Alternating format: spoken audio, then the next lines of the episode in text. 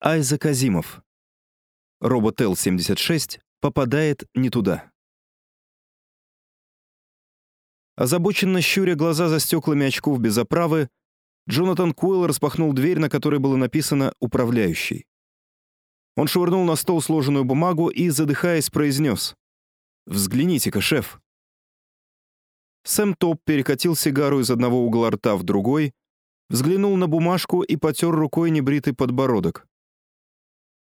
«Какого черта?» — взорвался он. «Что они такое болтают?» «Они доказывают, что мы высадили пять роботов серии L», — объяснил Куэлл, хотя в этом не было никакой необходимости. «Мы послали шесть», — возразил Топ. «Конечно, шесть, но они получили только пять. Они передали их номера, не хватает L-76». Кресло Тоба опрокинулось, и тучный управляющий унесся за дверь, как будто на хорошо смазанных колесах. А пять часов спустя, когда весь завод от сборочной до вакуумных камер был уже перевернут вверх дном, когда все 200 рабочих до единого были подвергнуты допросу с пристрастием, взмокший растрепанный топ после... Взмокший растрепанный топ послал срочную телеграмму на центральный завод в Скениктаде. Тогда и там началась паника. Впервые за всю историю US Robots and Mechanical Man Corporation один из ее роботов оказался на воле. Дело было не только в том, что закон строго запрещал роботам находиться на Земле за пределами заводов корпорации, имеющих специальную лицензию. Закон всегда можно было обойти. Точнее всего ситуацию определил один математик из исследовательского отдела. Он сказал, «Этот робот спроектирован для работы с Дезинта на Луне. Его позитронный мозг рассчитан на лунные и только лунные условия. На Земле он подвергнется действию миллионов сенсорных раздражителей, к которым совершенно не подготовлен. Предсказать, как он будет на это реагировать, невозможно. Совершенно невозможно. И математик вытер ладонью внезапно вспотевший лоб. Не прошло и часа, как на завод Виргинию вылетел стратоплан. Указания были несложными. «Разыскать этого робота, не теряя ни минуты!» Л-76 был в полной растерянности. Более того, его сложный позитронный мозг сознавал только одно — он в растерянности. Все началось в тот момент, когда он оказался в абсолютно незнакомой обстановке. А как это произошло, он уже не знал. Все перепуталось. Под ногами было что-то зеленое, кругом поднимались бурые столбы, тоже с зеленью наверху. Небо, которое должно быть черным, оказалось голубым. Солнце было такое, как полагалось, круглое, желтое и горячее. Но где же пыльная, похожая на пемзу порода, которая должна быть под ногами? Где огромные скалистые кольца кратеров? Под ногами у него была только зелень, над головой голубое небо. Окружавшие его звуки тоже были незнакомыми. Он пересек поток воды, доходивший ему до пояса. Вода была голубая, холодная и мокрая. А люди, которые время от времени попадались ему на пути, были без скафандров, хотя им полагалось быть в скафандрах. Увидев его, они что-то кричали и убегали. Один из них навел на него пистолет. Пуля просвистела над самой его головой и тоже бросился бежать. Робот не имел ни малейшего представления, сколько времени он так бродил, пока в двух милях от городка Хэннафорда не наткнулся на хижину Рэндольфа Пейна. Сам Рэндольф Пейн с отверткой в одной руке и трубкой в другой сидел на пороге, зажав между колен помятые останки пылесоса. Пейн что-то напивал себе под нос, потому что был человеком веселым и беспечным. Во всяком случае, когда находился в этой хижине. У него было и более респектабельное жилище в Хэнафорде, но то жилище заполонила в основном его жена, о чем он втайне искренне сожалел. Вот почему он чувствовал такое облегчение и такую свободу, когда ему удавалось выбраться в свою личную конуру люкс, где он мог мирно покуривая предаваться любимому занятию чинить бытовые приборы, давно отслужившие свой срок. Это было не бог весь какое развлечение, но порой кто-нибудь приходил к нему с радиоприемником или будильником, и деньги, которые Пейн получал за то, что перетряхивал их внутренности, поступали в его бесконтрольное распоряжение. Они проходили через краденные руки его супруги, пропускавшие лишь жалкие гроши. Например, вот этот пылесос обещал верных 6 долларов. При этой мысли Пейн замурлыкал чуть громче, поднял взгляд и его бросило в пот. Мурлыканье оборвалось, глаза Пейна полезли на лоб. Он попытался было встать, чтобы пуститься на утек, но ноги его не слушались. Л-76 присел рядом с ним на корточки и спросил. «Послушайте, почему все остальные убегали?» Пейн прекрасно понимал, почему они убегали, но те нечленораздельные звуки, которые ему удалось издать, не внесли ясности в положение. Он попробовал отодвинуться от робота. Л-76 продолжал обиженным тоном. Один даже выстрелил в меня. На дюйм левее он поцарапал бы мне облицовку. Псих должно быть. Заикаясь, выдавил из себя Пейн. Возможно. Голос робота зазвучал более доверительно. Послушайте, почему все вообще не так, как должно быть? Пейн поспешно огляделся. Ему пришло в голову, что этот металлический верзила разговаривает весьма кротко. Кроме того, как будто где-то слыхал, что устройство мозга не позволяет роботам причинить вред человеку, и ему стало легче. Все так и должно быть. Разве? Л-76 неодобрительно поглядел на него. Вот вы, например. Где ваш скафандр? У меня нет скафандра. Тогда почему вы не умерли? Ну, не знаю, ответил ошарашенный Пейн. Вот видите, торжествующе сказал робот. Я же говорю, что все не так, как должно быть. Где кратер Коперника? Где лунная станция номер 17? Где мой Дизинта? Я хочу приняться за работу. Очень хочу. Голос его дрожал от недоумения и обиды. Я уже много часов ищу кого-нибудь, кто сказал бы мне, где мой Дизинта, но все разбегаются. Я уже, наверное, отстал от графика, и начальник участка совсем взбесился. Ничего себе положение. Пейн медленно собрался с мыслями и произнес. «Послушай, а как тебя зовут?» «Мой номер Л-76». «Ладно, сойдет и Л. Так вот, Л, если тебе нужна лунная станция номер 17, так это на Луне, ясно?» Л-76 кивнул тяжелой головой. «Ну, конечно, но я же ее искал. Но она на Луне, а это не Луна». Теперь пришла очередь робота растеряться. Он некоторое время задумчиво смотрел на Пейна, а потом медленно произнес. «То есть, как это не Луна? Конечно же, это Луна. Если это не Луна, то что же это такое, а? Скажите-ка!» Пейн издал какой-то невнятный звук и тяжело задышал. Он погрозил роботу пальцем. «Послушай», — начал он, но тут его осенила величайшая идея века, и он закончил полупридушенным голосом. «Ух ты!» Л-76 укоризненно взглянул на него. «Это не ответ. По-моему, я имею право на вежливый ответ, если задаю вежливый вопрос». Но Пейн не слушал. Он все еще поражался собственной сообразительности. Конечно же, все ясно как день. Этот робот был построен для Луны, но каким-то образом заблудился на Земле. Не мудрено, что он совсем запутался, потому что его позитронный мозг рассчитан исключительно на лунные условия, и понять земную обстановку он не в состоянии. Только бы задержать робота здесь, а тем временем можно будет связаться с заводом в Питерсборо, ведь роботы стоят огромных денег, не меньше 50 тысяч долларов, как он где-то слышал, а иногда и миллионы. Какое же можно будет получить вознаграждение? Уму непостижимо. И все, до последнего цента твои собственные деньги. А Миранде ни единого ломаного дырявого цента. Ни единого! Черт возьми. Тут ему удалось наконец встать на ноги. «Эл», — сказал он, — «мы с тобой друзья, приятели. Я люблю тебя как брата». Он протянул руку. «Давай лапу». Его рука утонула в металлической ладони робота, который осторожно пожал ее. Робот не совсем понимал, что происходит. Означает ли это, что вы скажете мне, как попасть на лунную станцию номер 17? Пейн был слегка озадачен. Нет, не совсем. В общем, ты мне так нравишься, что я хочу, чтобы ты на некоторое время остался здесь, со мной. О нет, я не могу. Я должен приняться за работу. Он угрюмо добавил. Представьте себе, что это вы час за часом, минута за минутой не выполняете норму. Я хочу работать. Я должен работать.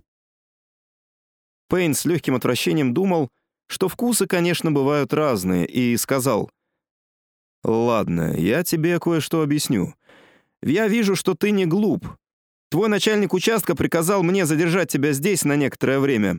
В общем, пока он за тобой не пришлет». «Зачем?» — подозрительно спросил Л-76. «Сам не знаю. Это государственная тайна». «Господи, только бы он поверил», — мысленно взывал Пейн. Он знал, что роботы чертовски умны, но этот смахивал на какую-то раннюю модель. А пока он молился, Л-76 обдумывал положение. Его мозг, предназначенный для работы с Дезинта на Луне, не слишком годился для абстрактных размышлений. Впрочем, Л-76 обнаружил, что с тех пор, как он заблудился, его мыслительные процессы протекают как-то странно, на него явно действовала чуждая обстановка. Во всяком случае, его следующие слова свидетельствовали даже о некотором хитроумии. Он лукаво спросил, «А как зовут моего начальника участка?» Пейн поперхнулся, но быстро нашелся и обиженно ответил, «Эл, и не стыдно тебе? Я же не могу сказать тебе, как его зовут. У деревьев есть уши». Л-76 невозмутимо осмотрел ближайшее дерево и возразил, «У них нет ушей». «Знаю, я хотел сказать, что здесь могут быть шпионы». «Шпионы?»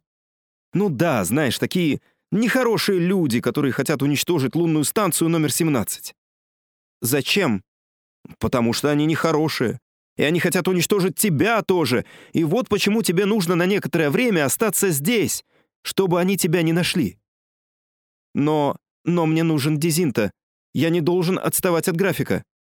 «Будет тебе Дизинта, будет!» — лихорадочно пообещал Пейн, также лихорадочно проклиная про себя устройство робота, который уперся в одну точку и больше знать ничего не желает. «Завтра сюда пришлют Дизинта. Да, завтра». А до этого времени сюда уже явятся люди с завода, и он получит заветные охапки зеленых 100-долларовых бумажек. Но под раздражающим воздействием незнакомого мира Л-76 становился все более упрямым. «Нет», — возразил он, — «дизин-то мне нужен сейчас же». Расправив свои металлические суставы, он встал. «Я лучше пойду еще его поищу». Пейн бросился за ним и вцепился в холодный жесткий локоть. «Послушай!» — вскричал он. «Ты должен остаться!» Тут в мозгу робота что-то щелкнуло.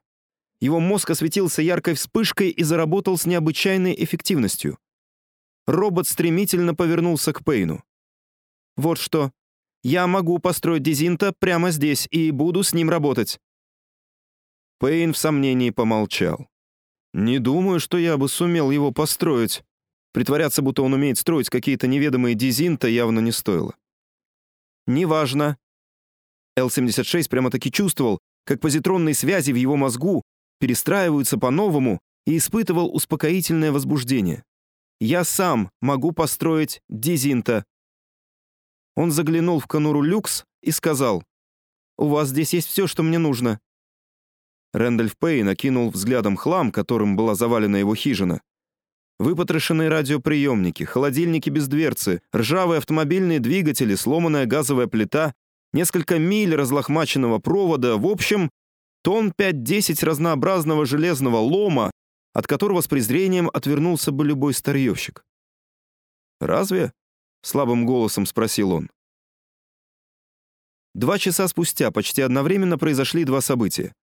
Во-первых, Сэму Тому, управляющему филиалом US Robot and Mechanical Man Corporation в Питерсборо, позвонил по видеофону некий Рэндольф Пейн из Хэннефорда. Речь шла о пропавшем роботе.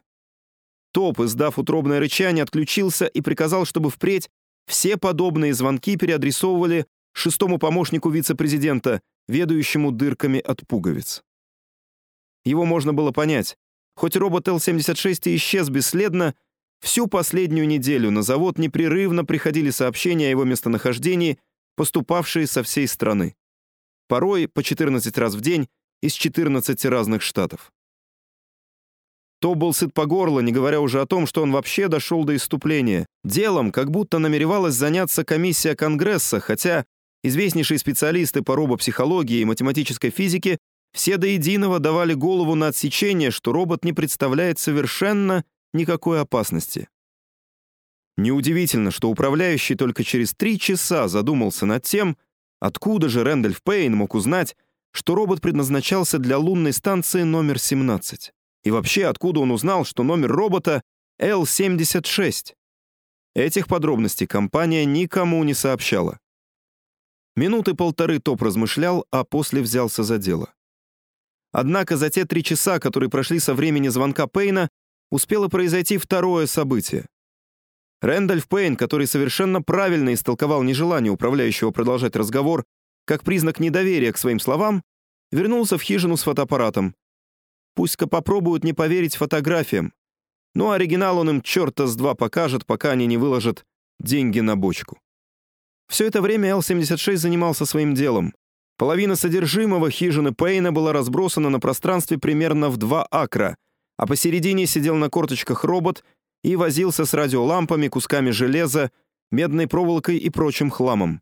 Он не обратил никакого внимания на Пейна, который, распластавшись на животе, готовился сделать прекрасный снимок. Именно в этот момент из-за поворота дороги вышел Лемиол Оливер Купер и замер на месте, потрясенный открывшейся перед ним картиной.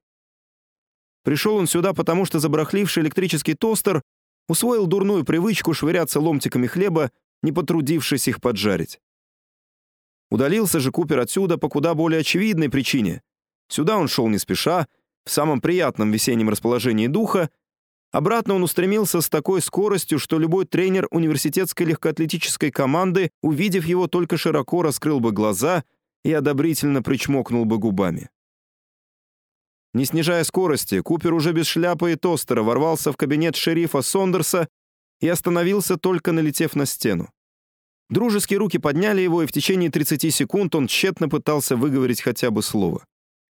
Его поили виски, его обмахивали платком, и когда он, наконец, обрел дар речи, получилось примерно следующее.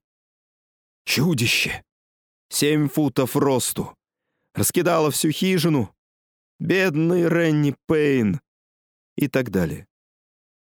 Постепенно удалось выяснить и подробности, что у хижины Рэндольфа Пейна сидело огромное металлическое чудище ростом футов 7, а может быть и все 8 или 9, что сам Рэндольф Пейн лежал ничком и весь в крови, бедняга, изувеченный до неузнаваемости, что чудище усердно разносило хижину в щепки, удовлетворяя свою радость к разрушению, что оно бросилось на Лемюэля Оливера Купера, и ему, Куперу, еле удалось ускользнуть из его лап. Шериф Сондерс затянул потуже пояс, охватывавший его обширную талию, и сказал. «Это тот самый механический человек, который удрал с завода в Питерсборо. Нас об этом предупреждали в прошлую субботу. Эй, Джейк, созови-ка всех ханафорцев, кто только умеет стрелять, и нацепи им по бляхе помощника шерифа. И чтобы в полдень они были тут. Да, вот что, Джейк. Сначала загляни к вдове Пейн и сообщи ей о несчастье. Только поосторожней. Говорят, Миранда Пейн, узнав о случившемся, помедлила лишь минуту, чтобы проверить, на месте ли страховой полис ее покойного мужа, и выразить в двух словах свое мнение о поразительной глупости, помешавшей ему застраховаться на вдвое большую сумму. И тут же испустила такой душераздирающий, горестный вопль, какой только может вырваться из груди самой респектабельной вдовы. Несколько часов спустя Рэндольф Пейн, ничего не зная о постигших его тяжких увечьях и ужасной смерти, с удовольствием разглядывал только что проявленные негативы. Трудно было бы представить себе более исчерпывающую серию изображений трудящегося робота. Так и напрашивались названия. Робот, задумчиво разглядывающий радиолампу, робот, сращивающий два провода, робот, размахивающий отверткой, робот, разносящий вдребезги холодильник и так далее. Оставался пустяк — напечатать фотографии, и Пейн вышел из-за занавески, которая отгораживала наспех сооруженную темную комнату, чтобы покурить и поболтать с роботом.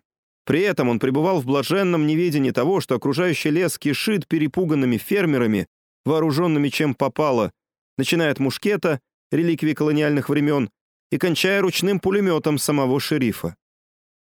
Не подозревал он и о том, что полдюжины робототехников во главе с Сэмом Тобом в этот момент мчатся по шоссе из Питерсбора, делая больше 120 миль в час, только для того, чтобы иметь удовольствие с ним познакомиться. И вот пока приближалась развязка, Рэндольф Пейн удовлетворенно вздохнул, чиркнул спичку о сиденье своих штанов, задымил трубкой и со снисходительной усмешкой поглядел на робота Л-76. Ему уже довольно давно стало ясно, что робот основательно свихнулся. Рэндольф Пейн знал толк в самодельных приспособлениях, так как и сам соорудил на своем веку несколько аппаратов, от которых шарахнулась бы даже самая флегматичная лошадь, но ему никогда и не снилось ничего похожего на чудовищное сооружение, которое состряпал Л-76. Если бы Руб Голдберг был бы еще жив, он умер бы от зависти. Пикассо бросил бы живопись, почувствовав, что его превзошли, и как превзошли. А если в радиусе полумили отсюда оказалась бы корова, то в этот вечер она доилась бы простоквашей. Да, это было нечто жуткое. Над массивным основанием из ржавого железа Пейн припоминал, что когда-то оно было частью сломанного трактора, в крифе в кость поднималась поразительная путаница проводов, колесиков, ламп и неописуемых ужасов без числа и названия. Все это завершалось наверху чем-то вроде раструба самого зловещего вида. Пейну захотелось было заглянуть в раструб, но он воздержался. Ему доводилось видеть, как внезапно взрывались куда более приличные на вид машины. Он сказал, «Послушай-ка, Эл». Робот лежал на животе, прилаживая на место тонкую металлическую полоску. Он поднял голову. «Что вам нужно, Пейн? Что это такое?» Таким тоном мог бы задать подобный вопрос человек, глядящий на нечто невыразимо гнусное и смрадное, брезгливо подцепив его кончиком трехметрового шеста. «Это дизинта, который я собираю, чтобы приступить к работе. Усовершенствованная модель». Робот встал, с лязгом почистил стальные колени и не без гордости взглянул на свое сооружение. Пейн содрогнулся. Усовершенствованная модель. Не мудрено, что оригинал прячут в лунных пещерах. Бедный спутник Земли, бедный безжизненный спутник. Пейну давно хотелось узнать, какая судьба может быть хуже смерти. Теперь он знал. «А работать эта штука будет?» — спросил он. «Конечно». «Откуда ты знаешь?» «А как же иначе? Ведь я его собрал, разве нет? Мне нужна еще только одна деталь. Есть у вас фонарик?» «По-моему, где-то есть». Пейн исчез в хижине и тут же вернулся. Робот отвинтил крышку фонарика и снова принялся за работу. Через пять минут он кончил, отступил на несколько шагов и произнес. «Готово. Теперь я принимаюсь за работу. Можете смотреть, если хотите». Наступила пауза, пока Пейн пытался оценить по достоинству столь великодушное предложение. «А это не опасно?» «С ним управится и ребенок». «А, Пейн криво улыбнулся и спрятался за самое толстое дерево из всех, что были поблизости. «Валяй!» — сказал он. «Я в тебя верю». Л-76 указал на кошмарную груду лома и произнес. «Смотрите!» Потом его руки пришли в движение. Бравые фермеры графства Хеннефорд, штат Виргиния, медленно стягивали кольцо вокруг хижины Пейна. Они крались от дерева к дереву, в жилах у них играла кровь героических предков колониальных времен, а по спинам ползли мурашки. Шериф Сондерс передал по цепи приказ «Стрелять по моему приказу и целить в глаза». К нему подошел Джекоб Линкер, тощий Джейк, как называли его друзья, и заместитель шерифа, как он именовал себя сам. А ну как этот механический человек смылся? Как он ни старался, в его голосе прозвучала тихая надежда. «О чем я знаю?» — проворчал шериф. «Да она вряд ли. Мы бы тогда наткнулись на него в лесу, а там он нам не попадался». Что-то уж очень тихо, а до хижины вроде бы рукой подать. Джейк мог бы и не упоминать об этом. В горле шерифа Сондерса давно стоял такой большой комок, что глотать его пришлось в три приема. «Вернись на место», — приказал он, — «и держи палец на спуске». Они уже подошли к самой поляне, и шериф Сондерс выглянул из-за дерева одним уголком плотно зажмуренного глаза. Ничего не увидев, он подождал, потом попробовал снова, на этот раз открыв глаза. Эта попытка, естественно, оказалась более успешной. Он увидел следующее. Один громадный механический человек, стоя спиной к нему, склонялся над одним леденящим душу корявым устройством неясного происхождения и еще более неясного назначения. Не заметил шериф только дрожащую фигуру Рэндольфа Пейна, который нежно обнимал узловатый ствол третьего по счету дерева к северо-северо-западу от него. Шериф Сондерс выступил вперед и поднял ручной пулемет. Робот, по-прежнему стоявший к нему широкой металлической спиной, произнес громким голосом, обращаясь к неизвестному лицу или лицам. «Смотрите!» И в этот же момент, когда шериф раскрыл было рот, чтобы дать команду «Огонь!», металлические пальцы нажали кнопку. Точного описания того, что произошло вслед за этим, не существует, несмотря на присутствие 70 очевидцев. Все последовавшие затем дни, месяцы и годы, ни один из этих 70 ни разу и словом не обмолвился о тех нескольких секундах, которые промелькнули непосредственно после того, как шериф раскрыл рот, чтобы скомандовать огонь. Когда же их начинали расспрашивать, они просто зеленели и, пошатываясь, уходили прочь. Однако есть основания полагать, что в общих чертах произошло следующее. Шериф Сондерс раскрыл рот, Л-76 нажал кнопку, Дизинта сработал, и 75 деревьев, два сарая, трех коров и три четверти холма утиный клюв как будто ветром сдуло. Так сказать, туда, где прошлогодний снег. После этого рот шерифа Сондерса в течение неопределенного промежутка времени оставался открытым, но не издал ни команды «Огонь», ни какого бы ни было другого звука. А потом... А потом засвистел разрезаемый воздух, послышался треск и шорох многих тел, мчавшихся сквозь кусты, и лес прочертила серия лиловых молний, разлетавшихся по всем направлениям от хижины Рэндольфа Пейна. От участников облавы не осталось и следа. В окрестностях поляны валялось огнестрельное оружие самых разнообразных систем, в том числе патентованный никелированный сверхскорострельный безотказный ручной пулемет шерифа. Вперемешку с оружием лежало около 50 шляп, несколько недогрызенных сигар и всякие мелочи, оброненные в суматохе. Но люди исчезли. За исключением тощего Джейка, ни об одном из них ничего не было слышно в течение трех дней. Он же стал исключением только потому, что мчаться дальше со скоростью метеора ему помешала встреча с полудюжиной служащих завода из Питерсбора, которые тоже мчались вполне приличной скоростью, но только не из леса, а в лес. Тощего Джейка остановил Сэм Топ, искусно подставив на его пути свой живот. Как только к Сэму вернулось дыхание, он спросил, «Где живет Рэндальф Пейн?» Остекленевшие глаза тощего Джейка на мгновение прояснились. «Друг», — ответил он, — «в противоположном направлении».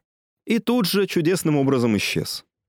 У самого горизонта между деревьями виднелась все уменьшавшаяся точка, и возможно, что это был Джейк, но Сэм Топ не решился бы это утверждать под присягой. Вот и все про шерифа и его помощников, но остается еще Рэндальф Пейн, реакция которого оказалась несколько иной. Рэндальф Пейн абсолютно не помнил, что произошло за тот пятисекундный промежуток времени, который последовал за нажатием кнопки исчезновением холма Утиный клюв. Только что он глядел сквозь кусты на поляну, спрятавшись за деревом, и вот уже болтался на его верхней ветви. Тот же самый импульс, который разогнал шерифа с помощниками по горизонтали, его заставил устремиться по вертикали. Что касается того, как он ухитрился преодолеть 50 футов, отделявших подножье дерева от вершины, в лес он или прыгнул, или взлетел, этого он не знал, да и знать не хотел. Знал он одно. Робот, временно находившийся в его владении, уничтожил чужую собственность. Мечты о вознаграждении испарились, сменившись кошмарными видениями, в которых фигурировали возмущенные сограждане, разъяренные толпы линчевателей, судебные иски, арест по обвинению в убийстве и тирады Миранды Пейн. В основном тирады Миранды Пейн. Он тихо завопил. «Эй, ты, робот! Разбей эту штуку, слышишь? Разбей ее в дребезги и забудь, что мы с тобой знакомы. Ты меня не знаешь, ясно? И чтобы никому не говорил ни слова об этом. Забудь, все забудь, слышишь?» Он не думал, что от его приказа будет какой-то толк. Просто ему надо было высказаться. Но он не знал, что робот всегда выполняет приказания человека, за исключением тех случаев, когда их выполнение связано с опасностью для другого человека. Поэтому Л-76 принялся спокойно и методично разносить дезинта в дребезги, превращая ее в груду лома.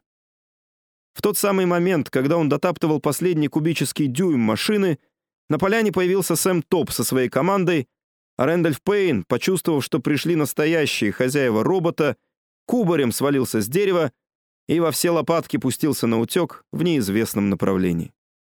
Дожидаться вознаграждения он не стал. Инженер-робототехник Остин Уайлд повернулся к Сэму Тобу и спросил. «Вы чего-нибудь добились от робота?» Тот покачал головой и прорычал. «Ничего, ни слова. Он забыл все, что произошло с того момента, как он ушел с завода. Должно быть, ему кто-то приказал забыть, иначе он помнил бы хоть что-нибудь. С какой-то кучей лома он возился. Вот именно, куча лома. Да ведь это же, конечно, был Дизинта, который он разбил. Если бы мне попался тот, кто приказал ему это сделать, я бы его прикончил, предварительно поджарив живьем. Вот, взгляните. Они стояли на склоне бывшего холма Утиный клюв. Точнее говоря, на том месте, где склон кончался, так как вершина была начисто срезана. Уайлд провел рукой по безукоризненно ровной поверхности. «Какой дизинта!» — сказал он. Срезал холм как бритвой. Зачем он его построил? Уайлд пожал плечами. Не знаю. Какой-то местный фактор, и мы не узнаем, какой. Так подействовал на его позитронный мозг лунного образца, что он построил дизинта излома. У нас не больше одного шанса на миллион, что удастся когда-нибудь наткнуться на этот фактор, раз сам робот забыл. Второго такого дизинта у нас никогда не будет. Неважно. Главное, что мы отыскали робота». «Как бы не так», — с горечью возразил инженер. «Вы когда-нибудь имели дело с Дизинто на Луне? Они жрут энергию, как электрические свиньи, и начинают работать не раньше, чем напряжение поднимется до миллиона вольт. А этот Дизинто работал на ином принципе. Я смотрел все обломки под микроскопом, и знаете, какой единственный источник питания я обнаружил? Какой? Вот и больше ничего. И мы никогда не узнаем, как он этого добился. И Остин Уайлд показал источник питания, позволивший Дизинта за полсекунды сбрить холм. Две батарейки от карманного фонаря.